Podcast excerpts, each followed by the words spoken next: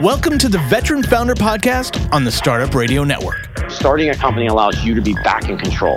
The weekly show that brings together military spouse and veteran founders who are doing remarkable things in the business world. I can't imagine there's anything out there stronger than the bond that military and veteran entrepreneurs have. We'll hear their story, the story of their business, and lessons learned. Joy can override the worries and depression. Here are your hosts, Carmen Nazario and Josh Carter. Welcome everybody. It is Friday. It is one o'clock on the West Coast, and uh, and it is time for the Veteran Founder Podcast. I am your host, Josh Carter, and uh, with me is Carmen Nazario. Hi, welcome everyone. Yeah. So uh, you're back from Hawaii. How was Hawaii? Oh, too. It was just too good to leave. Oh, I love Hawaii, and who doesn't? Yeah, well, you come back to Portland, and it's like forty nothing degrees, and it's just ridiculous. So Yes, uh, but I'm glad to be back. so. Yeah, we, we missed you dearly. So, if you are unfamiliar with the show, welcome. Every week we bring in these remarkable veterans and military spouse founders that talk about what they're doing in their business, sort of like their their sort of origin story. And this week we are really excited because we have somebody from Stubble and Stash, which is uh, you know as a card carrying beard person. I'm very excited. Uh, you know, being in Portland, they sort of hand that to you when you walk through the door. You get a beard and a T-shirt and a coffee mug. Uh, so, really excited to be talking to uh, Nick Carnazzi of Stubble and Stash. Welcome to the program, sir. Thanks Welcome. Nick. Yeah. So, uh, you know, we uh, we're going to spend the next hour talking about you and Stubble and Stash and your remarkable cause uh, behind uh, the business that you're working on. But first, my listeners want to hear about Nick. They want to learn more about Nick, right, Carmen? Right. We we want to know, Nick. Uh, I always like to hear where people are from and uh, what led them to the military. So, where are you originally from? So I'm originally from Southern California. I was born in Los Angeles, but uh, I don't claim it as home. I actually grew up in Albuquerque, New Mexico, which is where I was first introduced to to the Marine Corps and inspired to go down the service route. Ah, so yeah. What brought about that inspiration to go into the military? So actually, it was it was kind of an unfortunate series of events that worked out, you know, in my favor. And um, so when I was starting high school, my parents uh, they were divorced when I was in middle school. Um, started the new high school, and they, my freshman year of high school, they stood up a Marine Corps Junior ROTC program. And uh, I, I joined, and then I quit, and then I realized I made a mistake, so I, I joined again.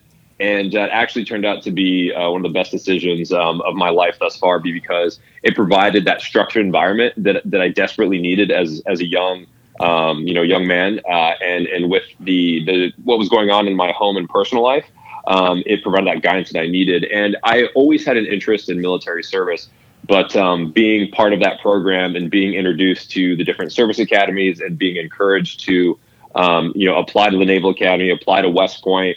Um, it really kind of shaped, you know, who I wanted to be because looking at these two men, uh, both uh, Major Barker and Colonel Romero were my Marine instructor and senior Marine instructors um, in high school, and just seeing how amazing, uh, you know, they are. And I was like, I want to be like that when I grow up. You know, I want to be like these guys.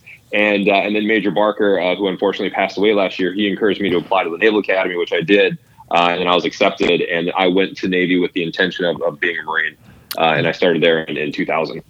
Oh, wow. That's uh, really great that you could start in high school.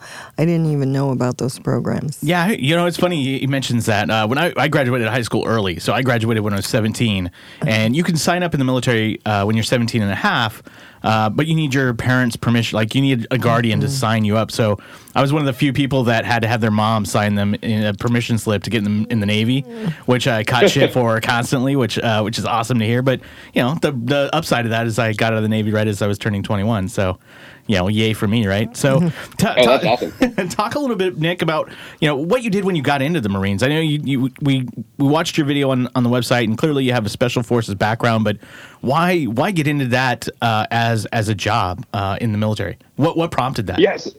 So um, when I graduated in 2004, you know, the Iraq War had just really started picking up, uh, and Afghanistan was, was going strong.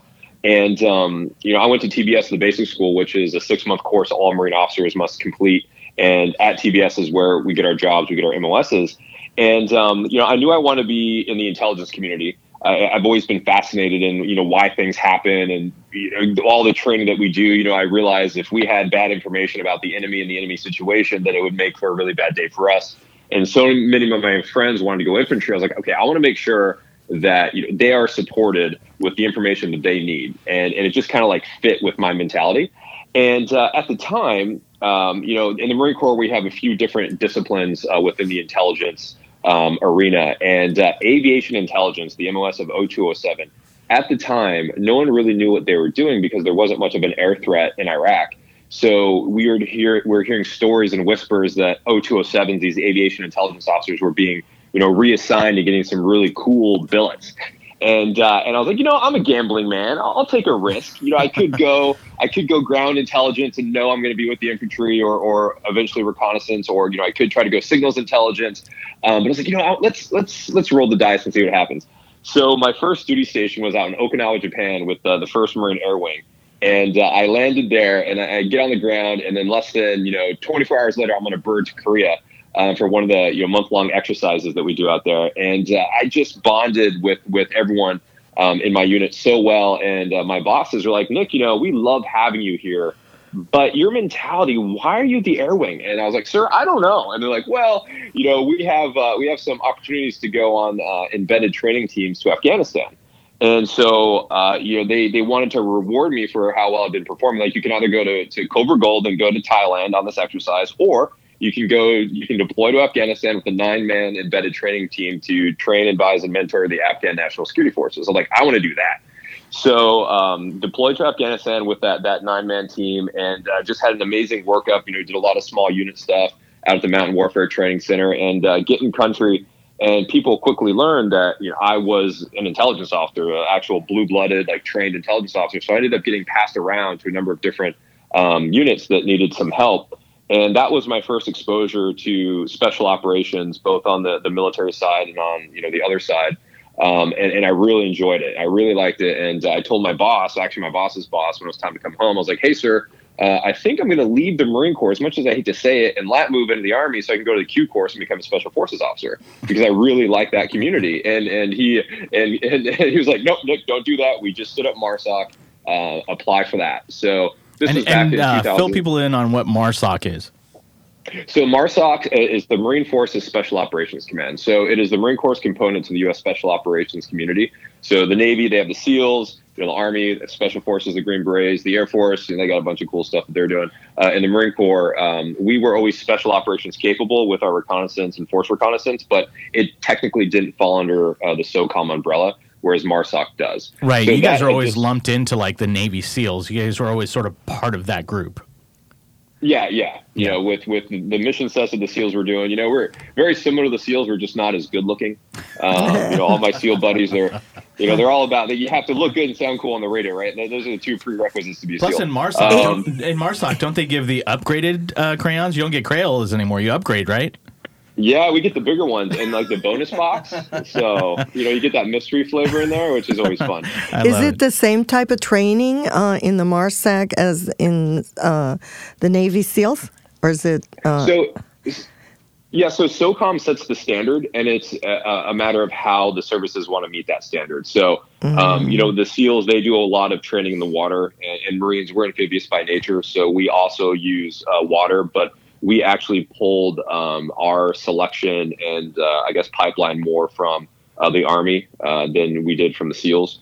Um, and I, I, I, was there actually in the early days. So we uh, it starts off with assessment and selection, and once you're selected, then you go through ITC, which is the individual training course.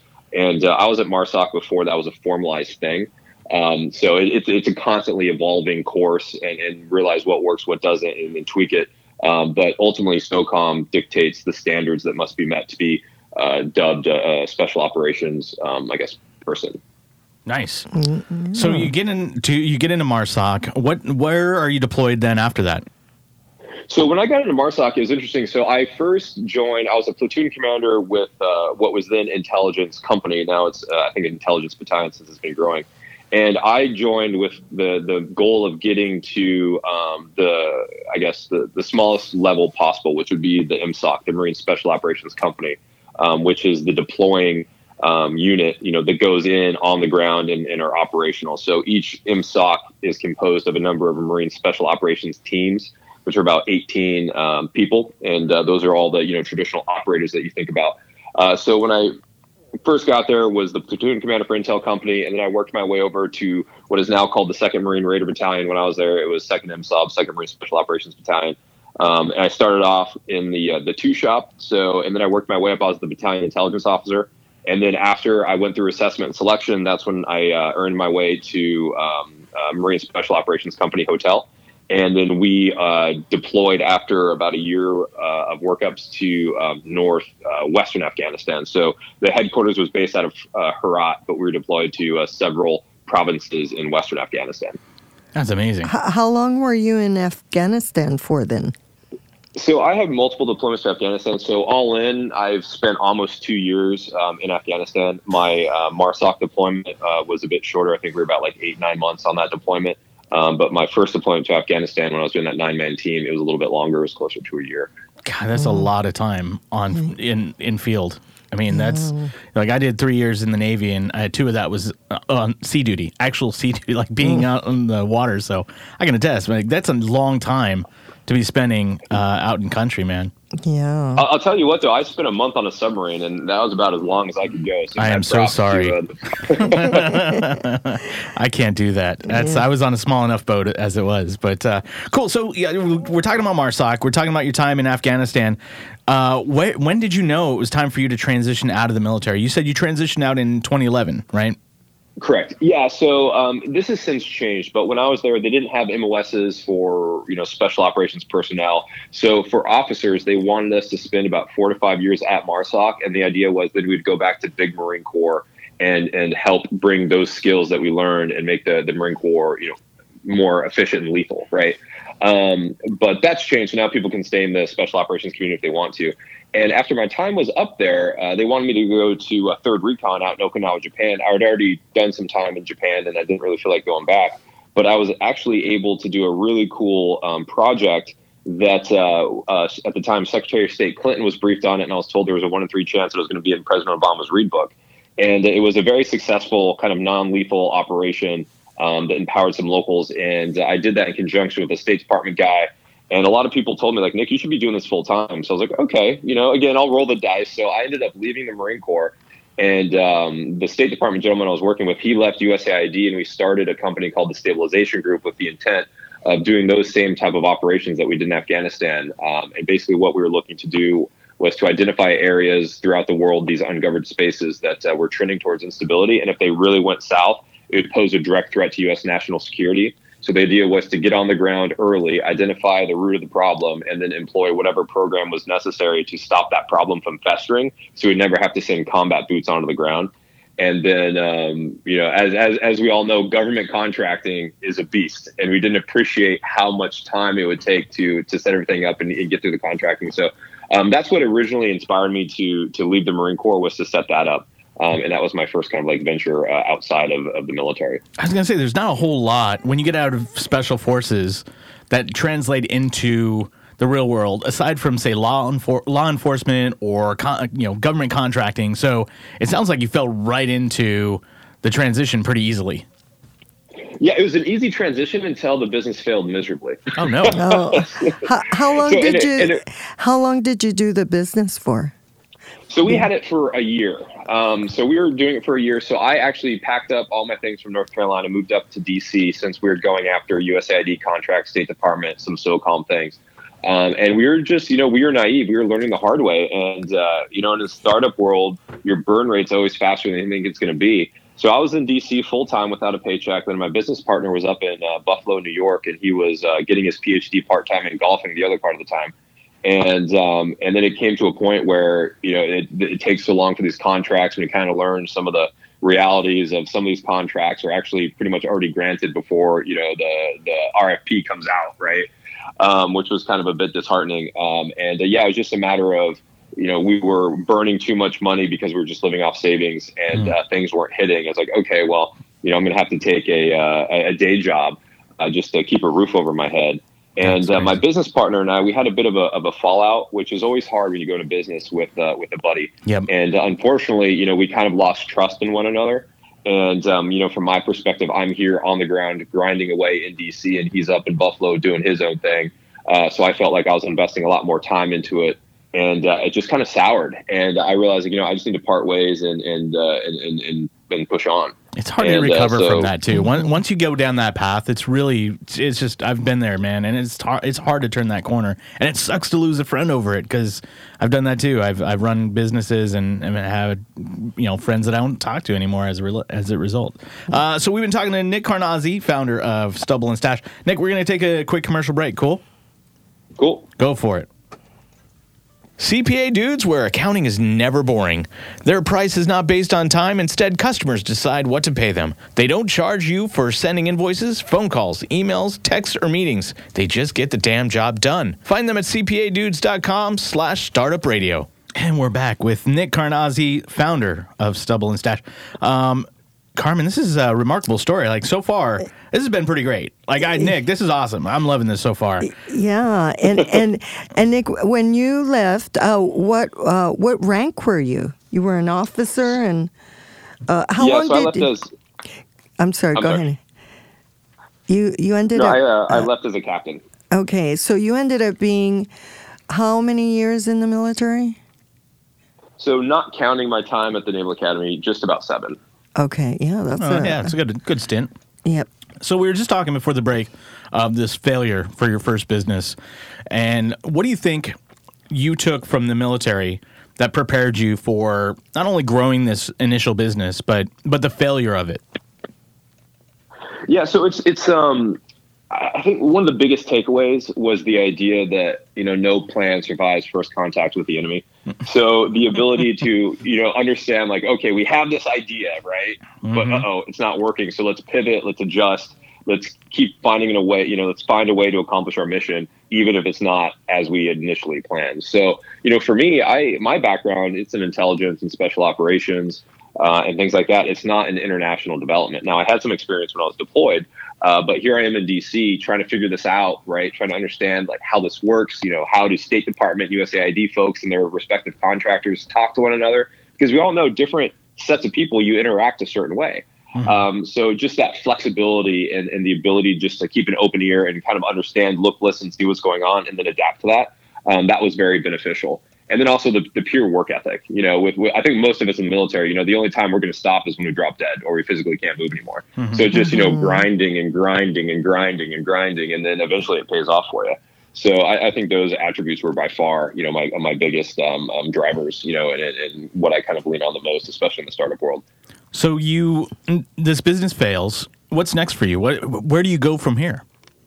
So actually, in the business, uh, we wanted to use this this computer software that I had used uh, in the special operations community, and uh, trying to figure out a way to do that because it's an expensive uh, um, setup. And I had met a guy uh, named Pat Ryan who um, was the president of a, a company out of uh, Alexandria, Virginia. And I had talked to him about um, using, um, you know, their software. And he's like, Nick, you know, if you ever need a job, I, I would love to bring you on board because we could use your help. I was like, okay, I'll keep that in mind. And then when I realized I was going to walk away from uh, the stabilization group, I I, uh, I pinged Pat. I was like, "Hey, Pat, do you remember when you said that you need some help? And uh, do you do you still need help?"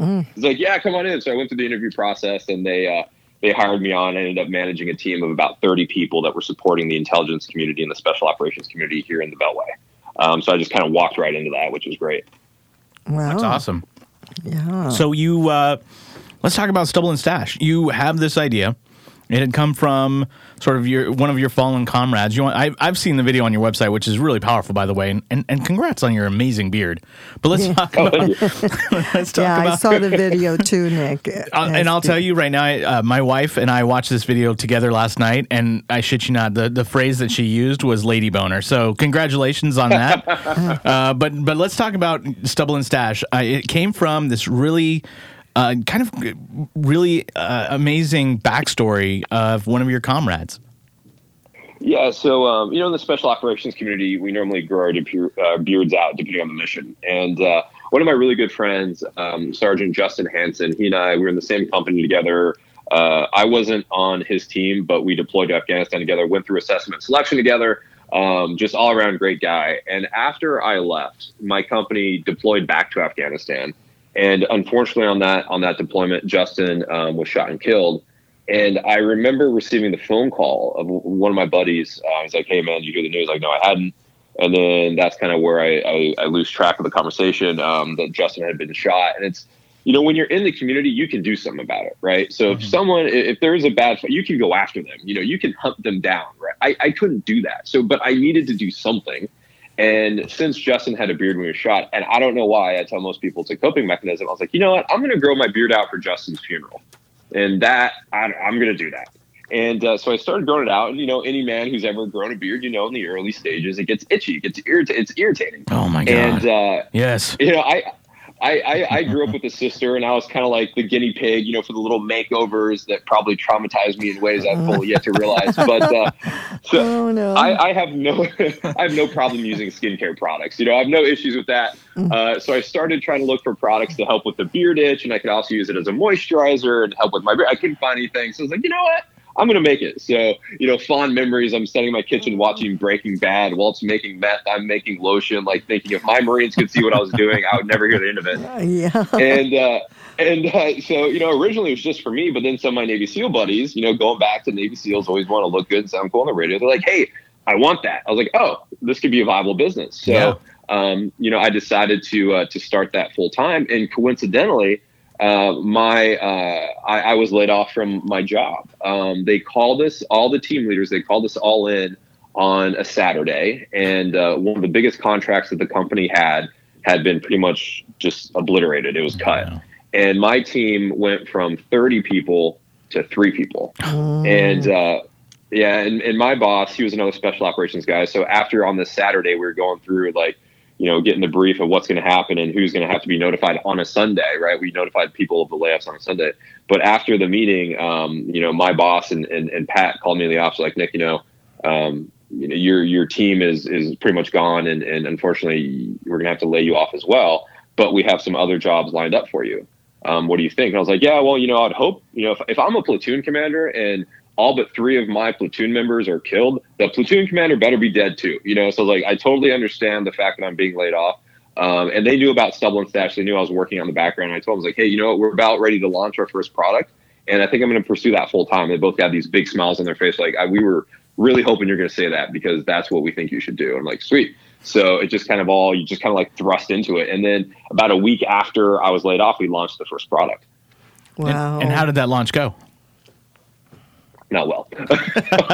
and why do you think so, that uh, is? Uh, know, why do you think the, the launch didn't go well? Well, I didn't know any better, right? So, like, this was in uh, 2012, like, or 2012, 2013. Um, I think it was 2013 when we first started um, selling. And so, you know, I hadn't done any marketing. You know, Facebook advertising was very new. So in my mind, I was like, okay, I'll put up a few Facebook posts and I'll send some email blasts out to um, my friends and family. And it's such an amazing product. You know, everyone's going to want to buy it that's not it doesn't work that way.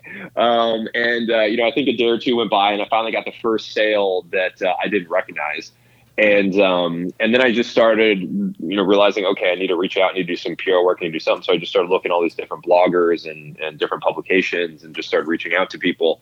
And um, fortunately in november of that year um, a woman who i had emailed on facebook never heard back from her never sent her any product she included our uh, our moisturizer in her holiday gift guide and just one sentence and a, and a picture that she pulled from the website. And in that day alone, we did more sales when that went live than we did since I launched the company. Wow. And uh, that's really kind of what like threw us up there because now we have some some credibility, right? Like she influenced uh, influential blog. Um, people, you know, like really like loyal follow, following, and then other bloggers started reaching out, and then barbershop started reaching out, and then Birchbox contacted us, and then it just started growing from there. So, the, so first of all, thank your sisters for all of this, for humiliating you as a kid. But secondly, like when you're building out these this product, this one product, uh, how important was it for you to focus on this before you moved on to the next one? So I think um, that this is kind of where I I uh, could have done things a bit different. So, you know, you have to have that product market fit. And uh, originally I thought that, you know, I just want to push this one product, prove the market, grow our, our customer base, and then start, you know, incrementally releasing more products. And and then I learned that uh, some of the barbershops and some of the boutiques and things they normally like to carry at least three SKUs. So they want you know if they bring a brand on, they want to have at least three products. And I was like, okay, so maybe I should accelerate the uh, the production timeline. And um, so I originally was making uh, products by hand in my kitchen, but when I realized that we are going to be a proper company, I, I knew that uh, I wanted uh, it to be properly manufactured. So I'm all about handmade products. You know, I love it, but I come from um, a family with a, medical background, and uh, just the idea of like contamination and bacteria and fungus, and with products that people are putting on their faces, you know, just being able to test not only the finished product for you know stability and also um, you know uh, microbes, but also the raw ingredients that go into it, being able to confirm that yes, like these are the ingredients that we're being told that they are, and that they are pure and they're free of any bacteria or any other contamination. Um, that's when I decided to uh, to partner with a lab that you know understood the startup life, and um, and that's kind of where things where timelines get drawn out because now when you're going back and forth with a lab, you know I tell them like, hey, this is the product, these are the problems we want to solve, these are the ingredients that I want to include, these are the ingredients I we absolutely will not include. Um, let's go back and forth and get this right because you know they have PhDs in cosmetic chemistry that this is what they do, and uh, so that can take some time. And our first product actually took us a year to get the formula right. And uh, we have a new product coming out later this month, and it's taken us two years um, to get it because it also involves some some FDA approval that we had to had to uh, receive. Um, but uh, yeah. Nick, I really like that uh, your product is inspired by nature. So, so would you say um, most of the product is uh, natural, uh, natural ingredients, not chemical? Yes, yes. So That's the, awesome. the vast majority of our ingredients, um, like our beard oil, it's all natural but the majority of our ingredients are, are natural or naturally derived. And the only time we use synthetics, you know, I like the term safe synthetics. The only time we use synthetics, uh, synthetic ingredients, is that you know we know that they're safe and they bring a benefit that um, we can't find uh, in an all natural ingredient. that makes sense. Yeah, that's awesome. So it's it's interesting though that he that he outlines there something really important, Carmen, because I think there are some folks that I've run into in running Patriot Boot Camp where mm. they've come in and they've trying to build some sort of product or something mm-hmm. uh, and trying to find distribution. Having three SKUs is important, and that's counterintuitive to a lot of business plans, right? You want to focus on one thing and then move on to the next mm-hmm. once you have mm-hmm. success. But if you want to have distribution in, in some retail spots, having three SKUs, as Nick said, is really important. How did you overcome that as sort of like really counter to what a lot of businesses uh, teach you, which is, like I said, do one thing well and then move on to the next. So it was, I mean, and I was all about that mentality. That's what I want to do because I've self funded everything. So, you know, now we have a line of credit with our bank, which is wonderful. But, um, you know, I only had the money that I had, and then it takes time to, you know, make money so now we can reinvest it and create a new product and do that and just incrementally grow that way. Um, but that really just came from talking with different boutiques and, and folks like that, and all of them telling me like, "Hey, we love your product. You need more." and we'll bring you on once you have other products to offer. So that's really was kind of the kick in the pants. Like, okay, like I need to find a way to get more products out um, sooner rather than later. Yeah. Right. Yeah. Well, this is a good time to take uh, another break, right? Yeah. Go for it, Carmen. Okay. okay. Today's episode of the Veteran Startups is brought to you by Publicize, a deconstructed PR subscription service which generates effective visibility for your business. Media Relations Publicize handles all communications with the media and any content required to do this and they offer a wide range of PR products and abilities out of which you can construct the PR package right for the future of your business.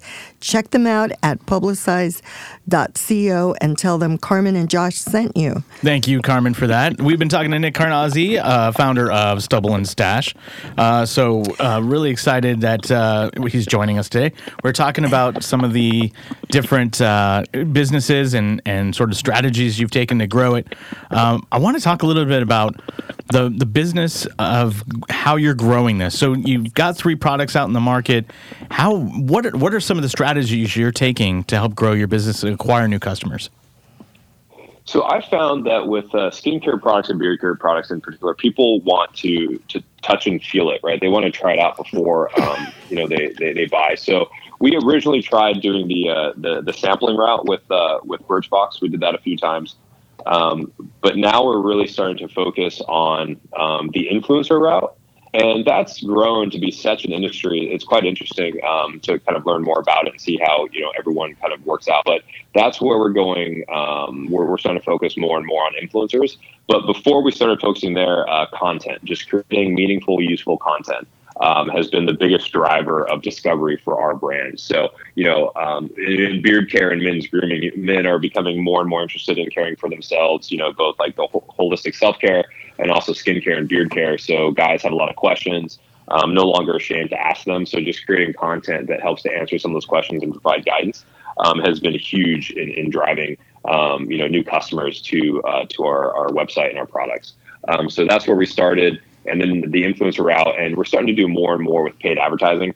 Um, but uh, you know, as we all know, the, the the Facebook ads, Instagram ads, you know, that space is getting pretty saturated. Yeah. Um, and costs keep going up and up. So it's a matter of you know getting creative and trying to find a way to maximize uh, the ad spend and, and, and get a, a, decent ROI. Yeah, it's it's remarkable to me how big the beard community is overall. Like there is a very large culture of beard products and beard culture and all these different things. And, and, that being said, how do you separate yourself from the noise? How do you separate yourself from other competitors who are doing something similar uh, to your, Do you think it's important that you guys have such a great like you guys have found your why, right? Like there's a good Simon Sinek book called Start with Why. You guys have figured that out pretty pretty quickly, right? Do you think that's part of the key that helps kind of separate you guys, or is there some other thing that's helping to? Is it really good branding? What do you think that secret is that you've been able to unlock? So I think our, our early successes were because right now there's still we were the first beard friendly moisturizer, right? So when we started, there were beard oils, there were beard bombs, but there weren't any moisturizers uh, that were designed for men with facial hair.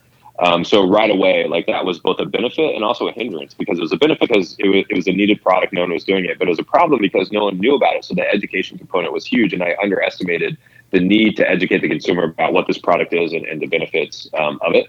Um, and I think that's really kind of like where we were able to get that initial foothold was the fact that we were producing a product that was highly effective and no one else was doing it. Um, but you're right in regards to the beard care space. You know, it, it is it is heavily saturated, especially when it comes to beard oils. Um, you know, it seems like right now it's a race to the bottom in regards to pricing. Every day, yeah, I see a new company that's you know slinging beard oil for like cheaper than the actual ingredients that go to ours. Um, so aside from you know the story and the uniqueness of our products, um, another uh, area where we're really kind of shine is, is, our quality. We've had a number of men come to us that you know initially bought you know beard whatever you know product from a, a cheaper um, brand and and they they liked it, but okay, there's got to be something better, and they graduate up to our products. Um, because the amount of you know time that we put into not only the formulas but the packaging, the function, things like that. Um, so I, I, think our quality also helps to kind of set us apart because we do receive a lot of feedback of folks that uh, just rave about you know they've been using this brand now they use us and, and, and it's just been night and day so you meant you mentioned earlier uh, needing the having the need to really iterate on your marketing plans and campaigns and doing things a bit differently. Give us an example of something that you've used that is you know you don't have to give away secrets or anything like that but, but things that you believe are working better than others. Uh, you mentioned facebook's becoming saturated. It's a media that's uh, you know sort of going by the wayside. What are some of the other things that you guys have invested in that you think really works that some of our other uh, listeners who are trying to grow their business and struggling um, might want to try yeah, so that's tough because you know it seems like you you, you find the magic bullet and then it stops working. You're like, uh, okay, that was, that was awesome for a while, but now it's like, hmm. Um, but I think one of what's consistently worked well for us, and it's kind of like the military, right? Back to basics, like master yeah. the basics and you'll be good.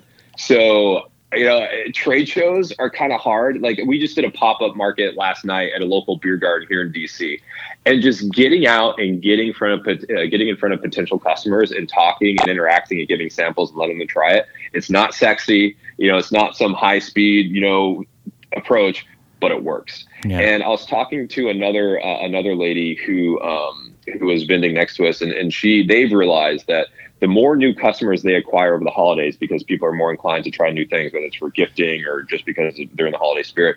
That is, there's a direct correlation between the amount of new customers that they acquire that holiday season and their revenues for the next year um, because of the return customer rate. And uh, you know that's one thing that's kind of overlooked. And and aside from that, um, one thing that's really kind of worked with us is is our authenticity. Um, especially in the beard space, you know, there's so many jokes, like so many brands rely on like, you know, the humor. Um, some of the brands are all about like the masculinity play and like kind of borderline, you know, sexist, which we don't, you know, subscribe to that uh, school of thought at all. Um, but I feel like our authenticity, because, you know, there are so many brands out there, consumers are being bombarded with advertisements and, and just being able to connect you know, with with potential customers um, has, has, worked out really well for us. How did the your uh, business name come about? It's kind of catchy, and uh, uh, why did you choose Stubble and Stache? So my family is Greek, and we tend to sit around the table and drink a lot of wine and get really loud. And uh, I, my aunt and uncle live in McLean, Virginia, and uh, we were all up at the around the dinner table and uh, you know just started brainstorming names and i had a few ideas and they were quickly shot down saying nope that's horrible. And uh, we were just kind of going around the table you know just drinking wine and brainstorming and that's where it came from. That's interesting. All good things come when you're around the table and you're drinking. I, am convinced right? of that. I'm, I'm, that yeah i mean i don't i don't yeah. I don't know who said the quote, but uh, one of my one of my professors said that there's more philosophy contained in one bottle of wine than all the books in the world, and you know there's some truth to that. there is that, and I find my do my best thinking in the bathroom as well. So those are two. Right. I don't know that they're connected, but they could be. But either way, it's still a good place. Uh, so, talk a little bit about how you're growing now. Uh, how big is your team uh, today? So uh, full time, it's just me right now. Uh, wow. But then I have some folks that that uh, are helping on a, on a contract basis, and um, and then we recently partnered with a warehouse in Brooklyn um, for fulfillment. Um, so between you know the lab and the manufacturing facility, uh, and then our, our warehouse up in Brooklyn, and then here in DC, there are a few folks uh, that we work with. And I hate that term contract. It, like working at you know on a contract, it sounds so sterile, you know. Right. Even though they're not official employees, it seems like one big family, right? So between the people that we go through for packaging, our manufacturer, we are all on the same team, and, and it feels like we're one, you know, coming together.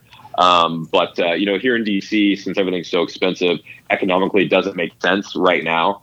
Um, but as we continue to grow, you know, we definitely gonna have to bring on a few full time employees just because it's it's it's too much right now for yeah. for the current setup. So, Nick, um, have you do you have any plans to market to sporting goods stores like Cabela's? Uh, I mean, I could see potentially uh, a good market there. Um, yeah. Absolutely, and um, you know, especially with in the outdoor space, you know, so many guys have at least some sort of stubble and we've been waiting, and I can finally say this, but our, our new product that we're launching, it's going to be an SPF 30 version of our moisturizer. So it's going to be the first daily sunscreen designed for men with facial hair. Um, Excellent. Which, yeah, right. So so once we get that out there, then that's going to be kind of you know what uh, what we're going to be spearheading our outreach to. Um, you know the Cabela's, the REI's, the you know you name it, um, because we really haven't done any outreach. All of our vendors, all of our retail partners, they've all come to us um, we haven't gone on you know tour, if you will, trying to find um, you know boutiques and retailers that kind of align with with our brand. Um, but once we get that sunscreen ready, um, once we launch it later this month, then it's going to be you know kind of full speed ahead. With it being uh, Christmas coming up, I'm still trying to find somebody that does flocking for beards. Like I think that's there's a market there somewhere, Nick. You're welcome to take and run with that. Uh, but talk a little bit about your distribution because uh, you know as you're growing this out, you know there's a, there's a school of thought in business, right? You go after the trunk, not the branches, and obviously distribution is that trunk. How do you identify the right distributor who's going to put you in the right place? So that is actually a question that I haven't figured out the answer to because in cosmetics, right, um, the distrib- distribution networks are, are interesting, and there's so many horror stories of brands, especially small and indie brands, um, selling to distributors, working with distributors, and then they lose control of their price point. And I've heard, I mean, there's some some uh, founders that I work with that you know they had lost shelf space in boutiques because going through the distributor, the distributor then sells it to to other folks that go on Amazon like really low price, and then the people that have the boutiques are like, hey, wait a minute, like people are selling it on Amazon for half of what we're charging. So we have yet to partner with an actual distributor, um, but we do work with Birchbox, and we recently started working with FabFitFun. Both are amazing companies to work with. Um, and, you know, they're not distributors, but they have such a large Right. um, uh, subscriber base that uh, I mean, it's just absolutely amazing the reach that they have, and they've been wonderful, uh, absolutely wonderful to work with, and the amount of feedback that they provide, and, and some of the data that they they, they share share with us um, has been phenomenal. How important So is it? still trying to figure out. Yeah. How is important? How important is it for you to create those partnerships? Because I, I see that as small teams, a lot of entrepreneurs they'll find a partnership that gives them the resources that they can't do. Right. How important has that been for you?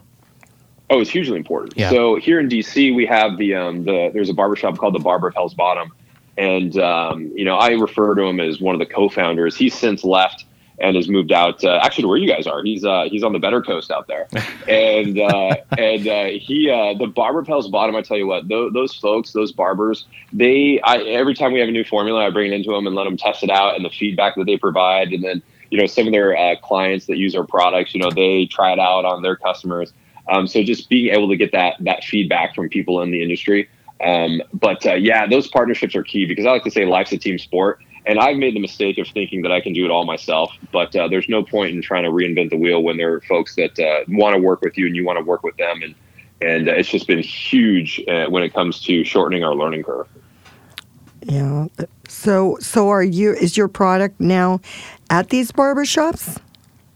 Yes. So we're in about 20 different retail doors right now, which, um, you know, isn't much at all, but uh, um, it, it's been wonderful having that nice, reliable, you know, every so often they all re up. Uh, but that's going to be one of our, our focuses in 2019 is to really kind of increase our retail footprint. Um, so finding other barbershops to work with, other boutiques, um, and uh, getting into some of the larger retails as well. Social media has really changed the way brands interact with consumers. How have you guys leveraged social media to the benefit of, of your business? So we really see it as a new kind of brand awareness tool. Sure. Um, and, uh, you know, a lot of people have had great success just like selling directly through, you know, whichever platform. Um, we haven't seen much success selling directly through. So we've kind of evolved our, our strategy to be more of a, um, you know, kind of value added. Um, so, you know, aside from just a pretty picture, getting more into, um, you know, some, some explanation on products and the ingredients and the value. So we use it more as a, as a discovery tool as opposed to like a straight conversion tool. But it's uh, what I find compelling about social media is that it, it gives you a direct channel to consumers. Is, is that been your guys' experience? Have you have you seen a lot of great feedback, or or the other side, uh, seen detractors, and yet you've been able to head those off pretty quickly? Yeah, so we've um, we've seen it as, as a great way to um, you know kind of build uh, those relationships, and and we found that a lot of the people that we interact with on social media are kind of like repeat folks. Yeah. Um, so you know they're they're the diehards on the brand, and, and we just love you know engaging with them, and and uh, we're actually going to start doing more of it. We're going to start doing more on the YouTube front, um, doing a lot more video because you know that's kind of where everything's going these days is, is on the video side. Um, so really looking forward to kind of leveraging some of those outlets a bit more. Nice. And so, how would you reach back to your military community, uh, particularly those uh, those uh, guys that uh, grow out their beards when they're deployed? Yeah, so we um, send a lot of free product. Actually, just sent a bunch of boxes out to the embassy in, in Kabul um, to uh, you know get send some care packages out that way. So we actually, and this is one of the things we were, recently talking about. We don't leverage um, our military connections that much, and and for me, it's like you know, with my military background and a military story, it, it's very personal for me, um, and I feel some brands exploit the military experience, and I'm a bit cautious not to overdo it. You know, I don't want to go full like full veteran. You know, like full military. Yeah. Um, so we we've really been trying to strike that balance where we you know pay tribute to, to the military background, especially to Justin. Um, but we don't go all in. You know, there's some veteran companies out there that are absolutely crushing it. That are like full on veteran and it works for them. You Yeah. know, um, and that that's amazing and, and good on them for doing that. But we've actually found some people that are a bit reluctant. They're almost intimidated um, because they're like, well, you know, I really want to use this product, but I'm not like that's not really me Yeah. and so they can't connect to the brand. So we've been trying to ensure that we kind of align ourselves and and and, and don't overdo it, but also ensure that everyone knows that, that we have the military connection. Um, you know, both through you know how we came about, and then also our philanthropic support. Yeah. All you got to do is just reassure them that when they open the can, it won't yell at them. That's all you got to do. Right. Yeah. We're gonna uh, hit the last uh, commercial break uh, real quick. Is that okay, Nick? Sure. Go for it. Uh, go for it, Alan. Support for today's episode comes from our friends at Ruby Receptionists. At Ruby, they've mastered the art of turning rings into relationships. Their team of remote receptionists answer all of your calls live as if they're right there in your office. Together, you and Ruby transform your phone into the sales engine it was meant to be. Start setting your business apart today. Visit callruby.com forward slash startup radio to sign up, or better yet, call them at 833 861 8100 and use promo code StartupRuby. All right, well, we are back with Nick Karnazes, founder of Stubble and Stache. That guy who reads the radio announcements, man, our commercials. He's on He's point, isn't he great. great? He's got a great voice. I love it. He does. Uh, so, Nick, I wanted to talk a little bit. We've got about 15 minutes left. I want to talk a little bit about this uh, cause that you've aligned yourself with. Obviously, it's very personal for you, uh, having Justin be sort of like the precipice for why you created this company. But talk to me about why this is so important to you that uh, you give to causes that are focused on mental health. Yeah, so for me, I mean, as, as growing up, I struggled with depression, um, and uh, you know, going into the military, especially working in the intelligence community, where you're holding you know high security clearances, um, it was always one of those things. If you were struggling personally, you you didn't talk about it because you didn't want to lose your security clearance, especially in the in the special operations community. If you lose your clearance, you lose your job. So I mean, there were men and women suffering from you know depression, suffering from uh, PTS, you know things of that nature. And uh, with Justin, you know, it hurt. It was really difficult when he was killed. Um, but he died fighting, right? He died with his boots on in combat. Like, okay, that's all what we signed up to. We we understand the risk. Like, he died a warrior's death. What really really messes with me are, are my my friends and, my Marines that have committed suicide after coming home. Um, and that I just it, it's so hard because like you know we all have dark days. Like we've all had the hard times Yeah. and I, I am not okay with like people thinking that you know that it's not going to get better for them and you know i've lost a few close friends to suicide and it's just one of those things when i built this company from the beginning like hey we're going to have this philanthropic component and to the best of our ability we're going to support these organizations that are helping to both treat and also reduce the stigma around mental health and i think you know today it's wonderful more and more people are talking about you know depression they're talking about suicide they're talking about self-care um, and the stigma is kind of you know going away from it um, but uh, it, there, there are just so many people that, that are, are suffering in silence, and, and it's needless. Yeah. And I mean, to me, like that, I, I just get fired up talking about it. You know, like I No, can go on and on about this, but it's an important topic to discuss, and, It and it's something that we've tried to really uh, bring out in this program because. What's interesting to me is, you know, I run a nonprofit called Patriot Boot Camp, and we've had these things where, you know, being an entrepreneur is a really tough thing to get into. So you go from, you know, in your case, going from the battlefield to starting a business. It's it's not the same, and it's a different type of stress, but it is really really difficult. And I remember we did one program uh, in Denver last year. It was called Surviving Startup Failure. And we had it was standing room only. We had 40, 50 people in the room, and I, I we had people that had been to Afghanistan, been to Iraq, seen some real crap, right? And stood there and said, "Because my startup may fail, I've thought about suicide." And that's so profound because it's not just once you get out of the military uh, that you're dealing with this. If you want to be an entrepreneur, it just com- almost compounds it, right? And just builds on top of it. So you're absolutely right. Having a discussion and continuing the dialogue about you know, lowering the stigma, being okay to talk about it, uh, is so important, man.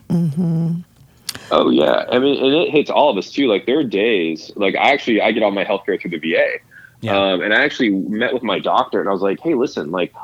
I love what I'm doing. I'm very passionate about my company. Like I'm all in. Like this is I'm doing what I want to be doing. Like but some days I don't want to work. Like some days I just can't. Like my motivation some days to do stuff just isn't there. And uh, and uh, you know I was talking with them about it, and it's like you know you, people don't unless you're in the startup world, you don't realize how lonely it can be sometimes, and, and also you know how scary it can be sometimes. You know because one day you're doing great, and the next day you're not. And you're like, oh no, like the business is going to fail. I'm out of money. I don't know what to do. Like you know all is lost. I have you know people depending on me. You know it's tough. It's hard. It's like and it's yeah i mean i i've had more dark days in the startup world than i did in the military That's profound right there. That is really important to talk about too, because so what do you do to when you have those dark days? What do you do to mitigate that darkness? uh, so i found and like we all know this right like if if if i'm having a really bad day i need to work out you know i need to work out i need to go for a run I, I or i need to do something but some days you know when you're when you're feeling bummed getting motivated to go work out's hard you know Yeah. so that's when um, that's when I have my my support network. You know, whether it's my my my parents are very supportive, um, but also here in DC we have a growing startup community. So I have a few close friends that uh, were in the military um, that also have their own companies now, and I can call them up and be like, "Hey, man, like I, I need to vent to you. You know, Yeah. just talk it out. You know, just just being reminded that you're you're not alone. That the, the problems that you're facing, people have been there before, and just because people have been there before doesn't make your experience any less. And but you can get through it, right? It's like nice to be like, oh yeah, like I totally understand where you're coming from. Like that's such a bummer. Like that's so stressful. However, like look at this, look at that, look at that. Like go do this. Like okay, like talk out. Let's get a game plan. You know, because like in the military, like when you're like I I never felt you know helpless in the military because we fall back on our training, right? Right. Like you know, it doesn't matter how bad the gunfight is. I know that I can do something. I know that you know the people to my left and my right, they're confident and they can do something, and we can call on air support. Like we always have options. But when you're in a new space, entrepreneurship, and you're facing a problem, and you don't have that training, so sometimes like I don't know what to do. You're feeling helpless, and when you feel helpless, that's when you feel that's when you become a bit more susceptible to some you know some of these darker things like the depression and things like that. Um, so having those people that I can call on when I'm feeling helpless, like, hey, dude, you're not helpless. Here's what we can do. Yeah. No, it's it's true. I mean, you read all the right books, you can listen to all the right podcasts, you can go to all the right seminars, but at the end of the day, when the shit hits the fan, like there's there's no book that you can go back to and be like, all right, where how do I fix this, right? What training component can I use to fix this this piece, right, Carmen? Right. So, Nick, yeah, I know what you're talking about. I've been in business for 21 years. I'm also ex Army. Um, and it is a very uh, difficult thing. Um, and so, uh, the thing is that you almost have to be your own cheerleader to keep going because there's the option. I remember when I started, uh, after a year, I was like the employee of my own corporation. After a year, a year, I thought, well, I can't grow it if I'm working it. And so I quit, and things got worse before they got better. And I mean, I got to the lowest point where I was about to lose my house, and but I didn't want to give up on my dream. And so I had to be my own cheerleader, and I did break through. And it is now, mm, fast forward 21 years, and I'm doing my dream. And so I've been there, and I know what you're talking about. Yeah. It's- I think That's yeah. amazing. It's I think we've all been there, and and, and what to to kind of loop this loop this back, and, and what you were saying, Nick, is you you got to find an outlet, right? You got to find some way to to channel that angst and that anxiety that you feel as a founder uh, to to best put it into context, because that's the only way you're going to be able to find that path out of that stress. Oh, absolutely. You have to find a way to to be able to turn it off. You know, when when as an entrepreneur, you're always thinking about your business. You know, and that's that wears you down. So just having that, you know, whatever. For me, it's fly fishing. When I'm fly fishing, like my mind stops and I'm only focused on, you know, in the moment, which is huge. It's very meditative. You need to come Um, out to so the just- to Portland, my friend. We we definitely need to go I do know. some fishing. I'm trying to convince my fiance that we should move out west, but uh, you know, hey, she's got she's got a job uh, here in DC that's absolutely amazing. So we're gonna we're gonna hang out for a little bit, but I would love to get out that way. just, just come visit, and we'll we'll show you around. Absolutely. Yeah, and, and we awesome. we got to interview uh, an ex-military. I can't remember what branch he was in, but he actually started a nonprofit fly fishing organization. Yeah, Soul River. It, it came out of his pain. Yeah. he was actually after the military. He had quite some bad experiences and came back, found himself homeless, and somebody started mentoring him with fly fishing, and now he has an organization that he runs to help um, Yeah. uh, street uh, Yeah, it's a, it's sort of like urban uh, urban, youth urban youth, and military vets. and Yeah. then he takes uh, uh, them out, and they even go to Alaska, and they bring other vets to help uh, support Yeah. that program. So that might be something uh, you might be interested in. But Oh, it, yeah. it, it was such a neat story because out of his pain, he was able to, you know. In fact, he said that the VA, you know, took him off all his prescription and put fly fishing as the prescription. yeah. I love it. So, Nick, we have a few minutes left. Uh, we asked this question of all of our uh, founders. What is the one thing, the one thing that you've screwed up really badly, and what have you done to make sure that you don't do that again? So, just one, huh? Um, Yeah, I know founders have that trouble too. They can't pick just one. They, we've all done a, a pretty bad job in many areas. But what's the one thing that you know, if you did it again, it's going to really scuttle your progress? yeah. So I think the one thing that that I've done that just eh, eh, I it's so easy to get caught up in the day to day administration. You know, running a business. Like, oh, I need to do this. I got to handle this administrative task. I need to do that.